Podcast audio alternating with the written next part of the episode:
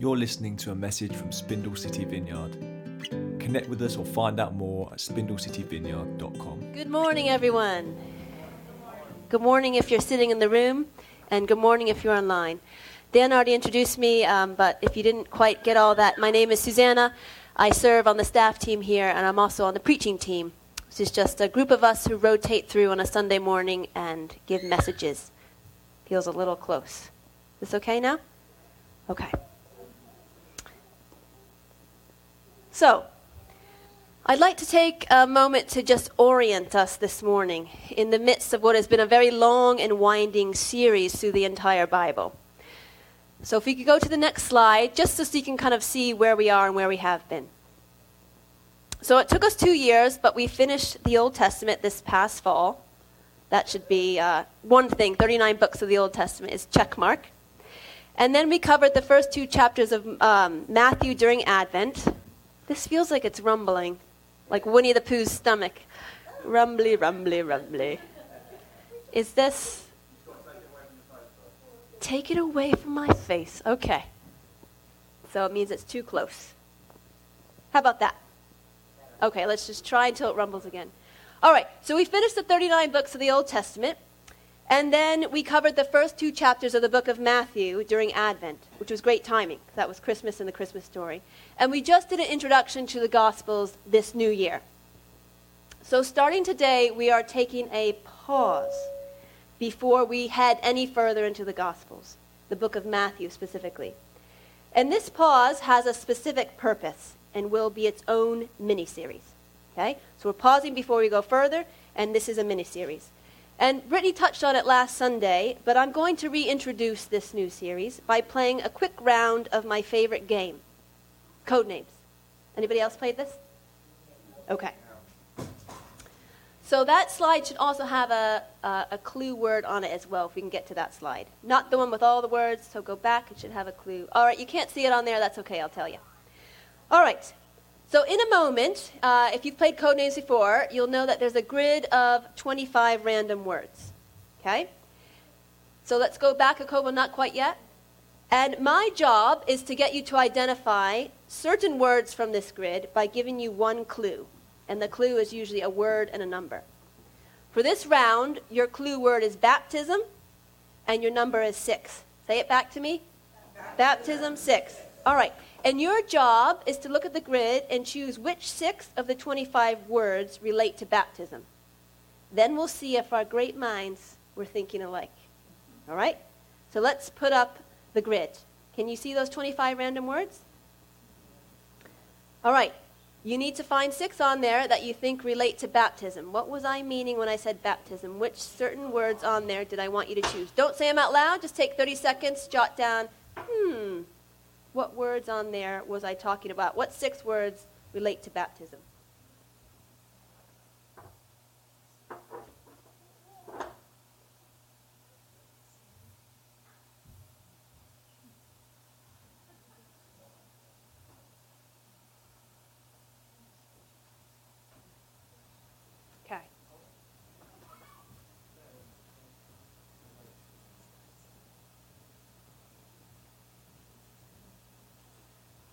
All right.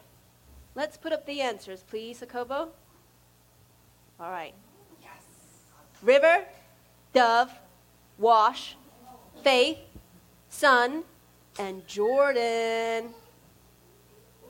Raise your hand if you got all six. Six out of six. Nice work. Okay. Excellent. So, why did I have us play code names?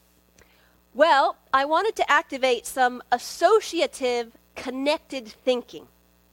I wanted to activate some of that associative, connected thinking because this next series is meant to do something similar.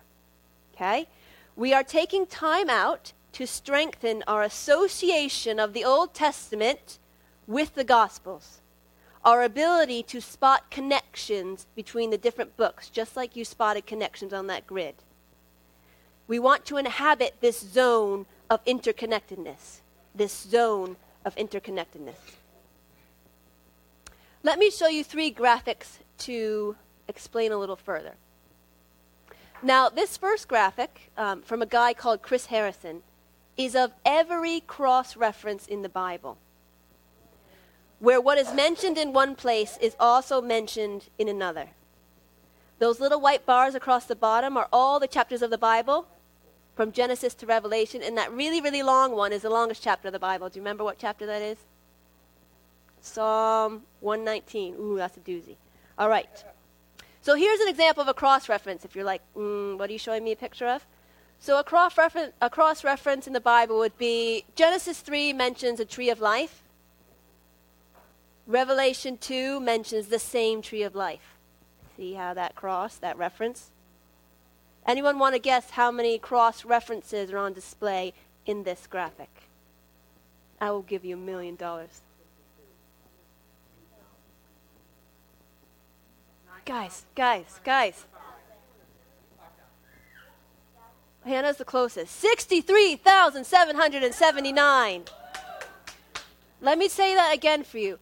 There are 63,779 cross references in the Bible, places where one thing is mentioned somewhere else.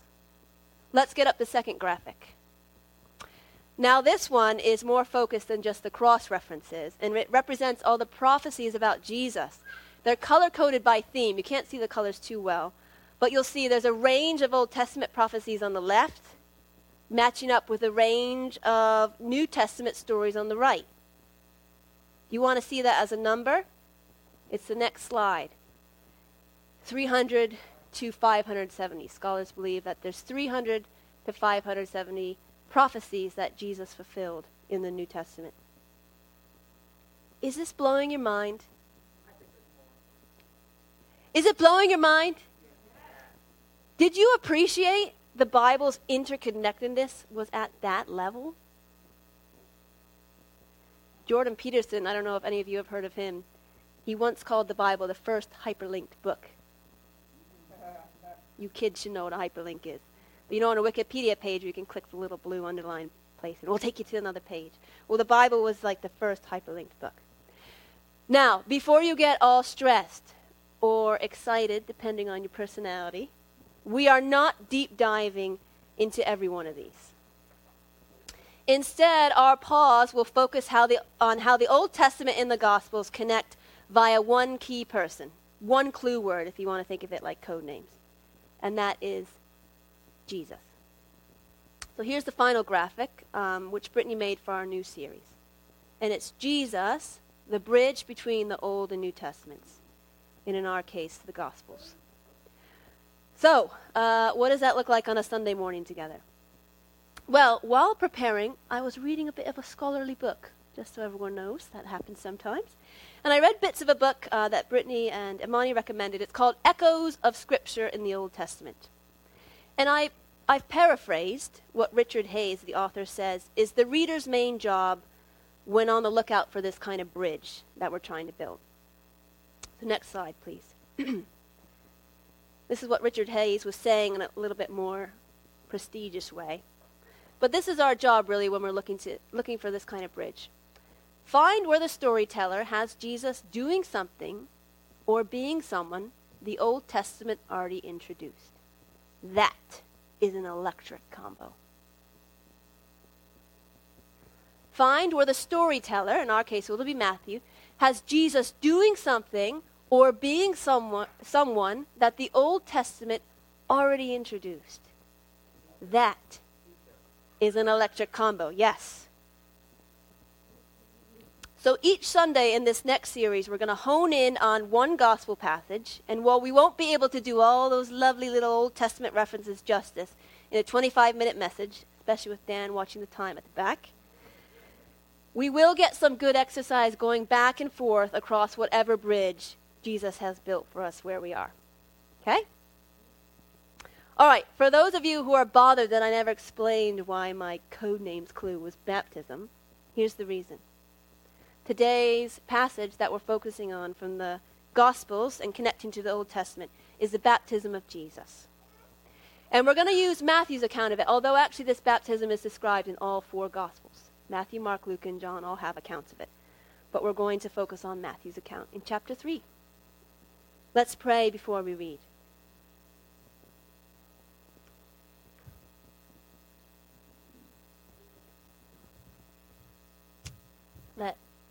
The words of my mouth and the things that I think be acceptable in your sight, Lord, and for everyone here. Come, Holy Spirit.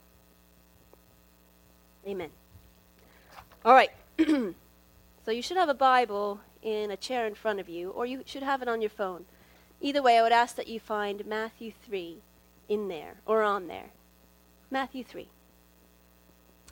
And the things that I put up on the slide are from the NIV version. I'm not sure that the Bibles here are, or the Bible on your phone is, but we'll work it out. I've broken the chapter into two parts. Part one, I will read and do some of the bridging work for you.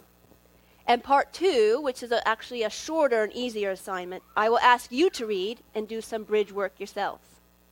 Then we're going to compare notes, and then we'll move into ministry time.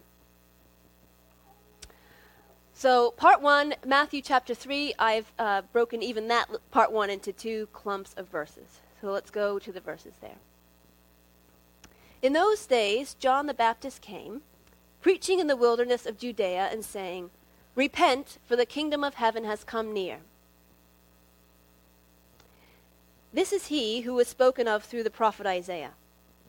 A voice calling in the wilderness, Prepare the way for the Lord, make straight paths for him. And I skip ahead. People went out from uh, went out to him from Jerusalem, and all Judea and the whole region of the Jordan River. Confessing their sins, they were baptized by him by John in the Jordan River. Then Jesus came from Galilee to the Jordan to be baptized by John. But John tried to deter him, saying, I need to be baptized by you, and do you come to me? Jesus replied, Let it be so now. It is proper for us to do this to fulfill all righteousness. Then John consented. Anyone ever been in John's position? Okay. Okay, Jesus. Okay. We're going to discuss, uh, discuss part one, which is mostly going to be laying some context for your part two. But part one has some bridges in there that are actually important for part two as well. And it matters because uh, John the Baptist is also a bridge to the Old Testament. John the Baptist, if we go to the next slide, is the first person to carry a message from God, i.e., to be a prophet, in a long, long, long, long time. So he's actually bridged it right there. By being another prophet, he's the first one since the Old Testament, since Malachi, the last of the Old Testament prophets, the last of the Old Testament books, to carry a message from God again. Can you see that arc? And what he's saying is setting him up uh, clearly to prime people for the Messiah. What is he saying? Repent. Turn it around, people. God's kingdom is close. It's any minute now. And the baptisms that he's offering suggest the kind of ceremonial cleansing. Do you remember our talk on Leviticus? The washing and the purifying? It's suggesting that kind of ceremonial cleansing of the Old Testament Israelites that they had to, com- uh, to complete before they could commune with each other and God again, before they could be right and clean again.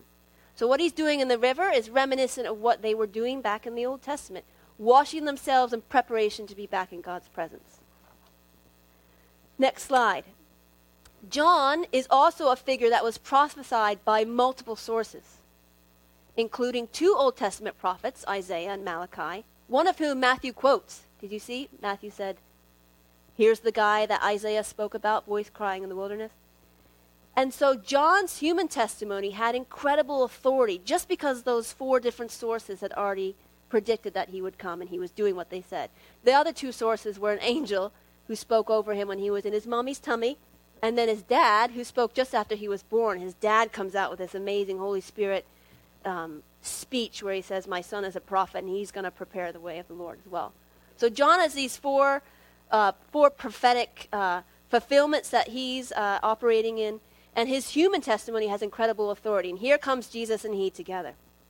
Now, here come Jesus and he together, and John is struggling with this idea that he needs to cleanse Jesus from his sins, which makes sense because they both knew full well that Jesus didn't have any. So, what's going on? Well, now Jesus is bridging here. He's saying, uh, he's saying it's proper, John it's proper to do this to fulfill all righteousness. And really, in this moment, it's a little bit mysterious, this transaction, but I think really what he's saying to John is your message is authentic.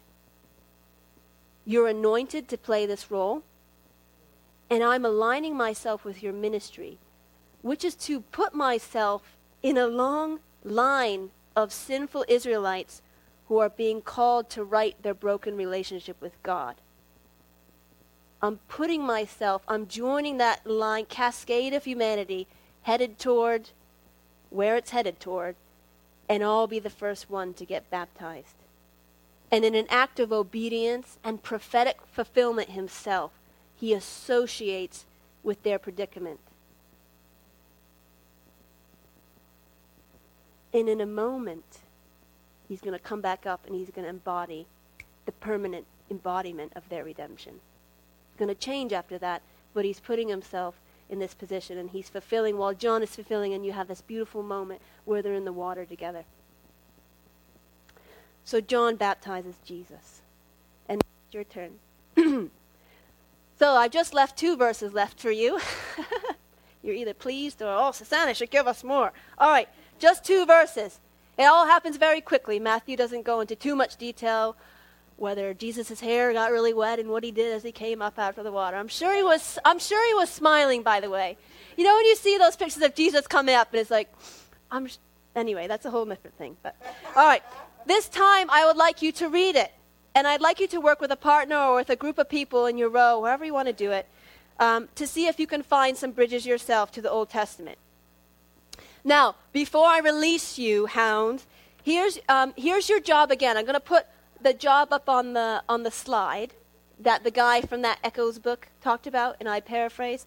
So remember, your job is to find where Matthew has Jesus doing something or being something you already got introduced to over the last two years, or you already know about from, from having read the Old Testament. And then I'm going to give you one term to help you. If you remember from English class, uh, there's a term in literary analysis called allusion. Anybody heard of allusion? Not illusion, allusion.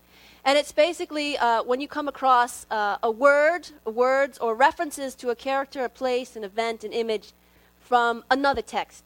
And it's in there deliberately to signal, I'm connecting, I'm connecting. It's an intentional choice by the author to include in some in, in one source a link to the precursor or the original source. Okay? So it could be an image, it could be a word, it could be a place. Wink. I can't really wink. Or it could be an event. So you're looking for allusions, and you're also just remembering, all right, I'm just finding where Jesus is doing something or being something that was already introduced in the Old Testament. So the verses that you're looking at are 16 and 17. So I can either have them up on the screen or I could leave this allusion and job up. What would you prefer? Do you want the two verses on the screen? Chapter 3, chapter 3. 3, 16, and 17 are your two verses. All right, let's put those two verses up because I think you know allusion and, and your job. All right, so next one, Jacobo. I'll, I'll actually, I'll read it for you too, and then I'll, I'll leave you for a few minutes to do some bridging. If you want to move around, you can as soon as I finish reading. As soon as Jesus was baptized, he went up out of the water of the Jordan River. I'm just reminding you, that's the water. At that moment, heaven was opened, and he saw the Spirit of God descending like a dove and alighting on him. And a voice from heaven said, This is my Son, whom I love. With him I am well pleased. And so the chapter ends. All right, why don't you take three minutes, see what you can find, open your mind. Holy Spirit, come and just help people connect and link, remember, and I'll check back with you in three minutes.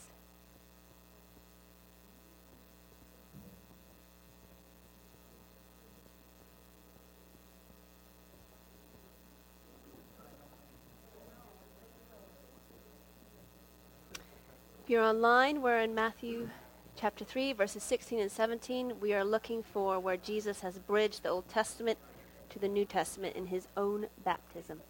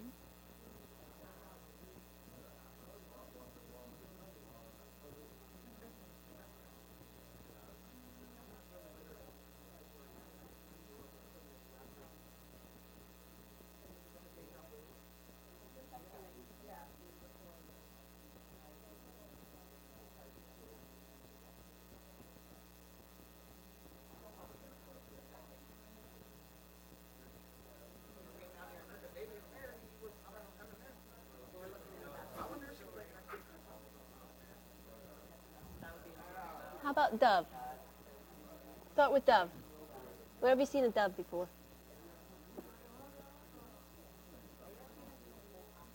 Just the two verses.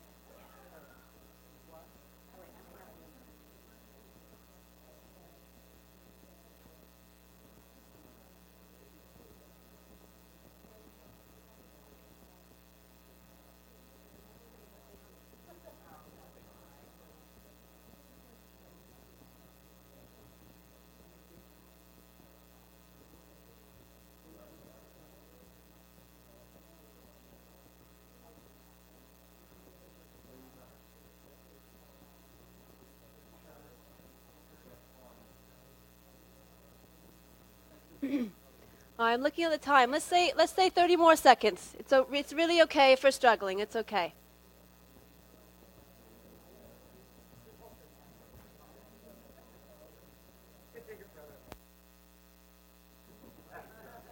I'll make you come up here, Marcos, and explain it.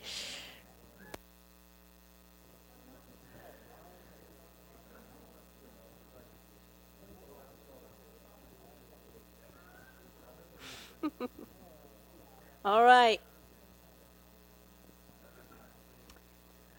All right, for the sake of time, I'm going to have us pause there in your little workshop.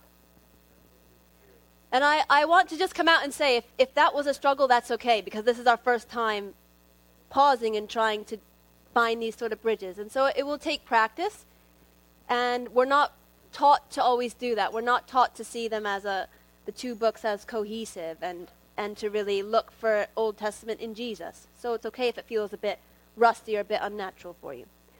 All right. Um, so I, I, found three different things. And again, we, we can't go into all, all the details because we will be here for hours. But I wanted to know if anyone thought anything about the Jordan River. Okay? All right. Uh, for the sake of time, again, I'm going to have Akobo go to the slide. And the two things that I, I felt to highlight were uh, the Jordan River being linked to a story in Joshua and a story in Second Kings. Uh, and for the sake of time, I'll just quickly summarize. Joshua uh, was in charge of the people of Israel when they finally could make it to the promised land. The only way to get there was through the Jordan River during flooding season. How do they, how do they make it work? God asked uh, the priests to carry the Ark of the Covenant, which was a symbolic chest that represented his uh, presence with them. He asked the priest to go first. As soon as the priest step into the river, the whole thing dries up. Everyone can cross on dry land to the promised land. So, how is Jesus a bridge? Well, actually, Jesus' uh, name in Hebrew is Yeshua, which sounds a lot like Joshua. So, he's actually, we could say, the new Joshua, and he's leading his people through uh, the waters of baptism, or literally the waters of, of the River Jordan in the, in the old story, to the promised land. All right? And then in Second Kings, does anybody recognize that guy bathing in the Jordan River as well? He was a Syrian king, so not an Israelite, someone from the outside who came to Elisha, who was an Old Testament prophet, with a terrible uh, skin disease called leprosy. Elisha says, uh, I think, Holy Spirit spoke to him, I think you should go into the Jordan River and you should dip seven times and you'll be fine. He's like, mm, okay. And so he goes and does it, and he's fine. His skin is soft and clean as a baby's bottom and that he's healed. And so you have, again, the cleansing properties of, of the Jordan River. And again, what's the bridge? Well, Jesus is doing the same thing the Jordan River did for Naaman. He's washing away all of your sins, He's restoring you to, uh, to wholeness and cleanness with Him. Did anyone get anything for the dove? Killian did when I asked Killian. What did you get, Rob? Just really quick. What did it remind you of?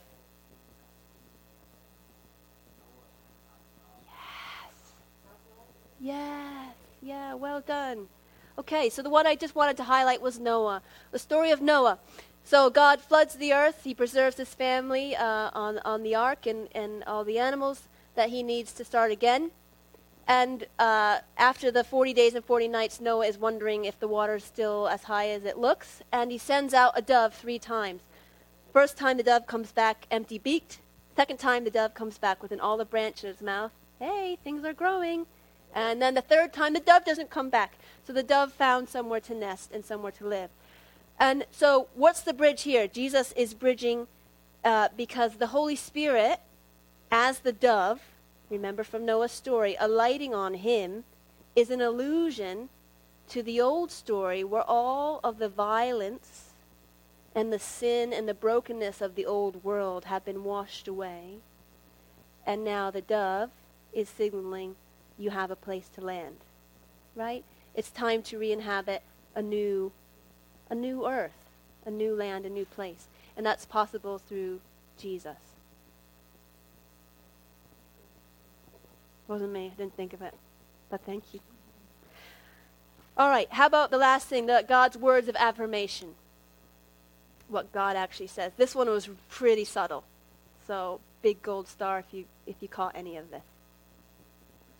What comes out of God's uh, mouth in that moment is actually the blending of three different things from the Old Testament and three different identities that Jesus is prophetically fulfilling. And you just thought he was saying something nice. Right. So let, let's just break it down really quick.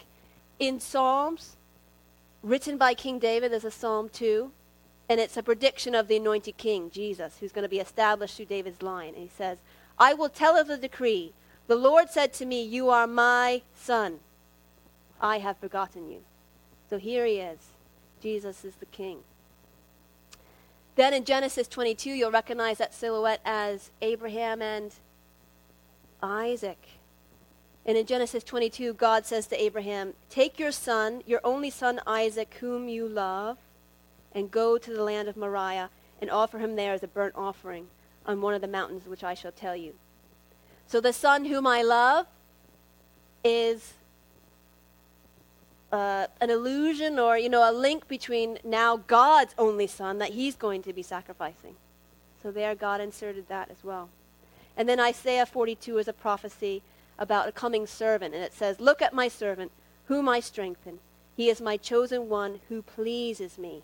I have put my spirit on him, and he will bring justice to the nations. So there you have the prophetic fulfillment of a servant who would bring justice and be filled with the Spirit. So how is Jesus the bridge here? Well, because his father just identi- identi- validated his identity as a king, linked to David, as an only son who will be sacrificed, linked to Abraham and Isaac, and as a spirit filled servant linked to what Isaiah was prophesying. Hundreds of years before this moment.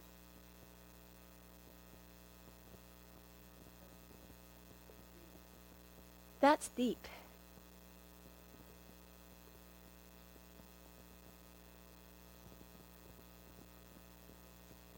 And because it's deep, I felt in ministry time that we should just stop there and just sit with that. and I particularly felt that God was going to let his glory fall. Glory meaning the greatness of his presence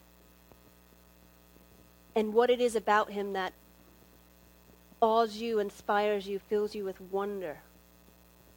And Jacobo, I'd like you to put the multicolored bridge up there.